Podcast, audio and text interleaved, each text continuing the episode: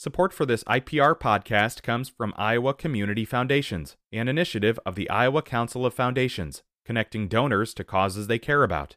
Details on the Endow Iowa Tax Credit Program at communityfoundations.org. Today is Wednesday. It is the 7th of February. This is Here First from IPR News. I'm Michael Leland.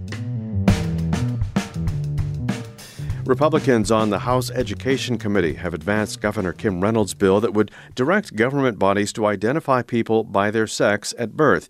It would define terms like man, woman, mother, and father based on a person's sex assigned at birth. The proposal would allow certain facilities to separate people according to their sex at birth. The provision that would have required transgender Iowans to include their sex assigned at birth on a driver's license was removed from the bill. Denise Bubeck with the family leader says Reynolds is standing up for women by clearly defining the term. I'm in hope that this bill will help us move in the right direction because without it, we are losing single sex spaces and resources, including locker rooms, athletics, and even prisons and domestic violence shelters.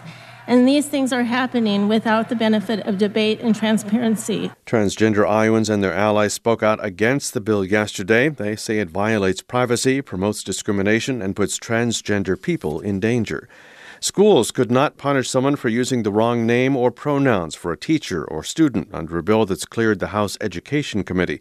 No suspension or other discipline would be allowed as long as the student or staff person is addressed by their legal name or their name on their school registration. A law passed last year allows transgender students to use a different name or pronoun at school as long as their parents approve. Democratic Representative Monica Kurth of Davenport says the House bill would allow a teacher or classmate to ignore that request. You know, if we're taking away suspension, detention, etc., we're saying to kids, uh, there's no problem with bullying. You're not going to be suspended. You're not going to be suffer detention. Republican Representative Henry Stone of Forest City says whatever a student's wishes, teachers and others should not fear consequences for using their legal name. The same proposal passed out of the Education Committee last year but stalled on the House floor. A bill advancing in the Iowa House would require health insurance to cover biomarker testing that helps doctors more effectively treat cancer, autoimmune disease, and other ailments. Maria Steele of Adel testified in support of the bill. She says biomarker testing helped her doctor figure out what medication she needed after a diagnosis of stage 4 lung cancer in 2019. Because of that, I'm here. Uh, because of that, I'm still with my husband watching our grandkids two days a week. We did RAGBRAI in 22 for the first time ever. Um, I'm able to live life. And again, if it wasn't for biomarker testing, I, I, really wouldn't even be here. Supporters say these blood tests can also help avoid invasive diagnostic procedures and reduce future treatment costs. Lobbyists for the insurance companies say they are undecided on the bill. Moments of silence were observed in the Iowa House and Senate yesterday honoring former Agriculture Secretary Bill Northey. He died unexpectedly this week at the age of 64. Northey served more than a decade as the state ag secretary before he was appointed as a USDA undersecretary in the Trump administration.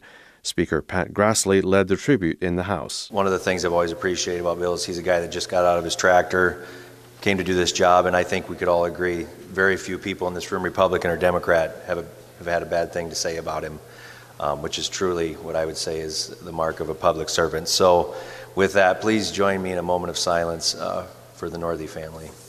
Flags in Iowa are flying at half staff until sundown on the day of Northey's funeral. Sioux City says it got more than 1,100 snow related sidewalk complaints after last month's winter storm. Sioux City Journal says the city got more than a foot of snow the week of January 8th. City code requires property owners to clear snow and ice from sidewalks 12 hours after the snow has stopped falling. It's here first from IPR News. I'm Michael Leland.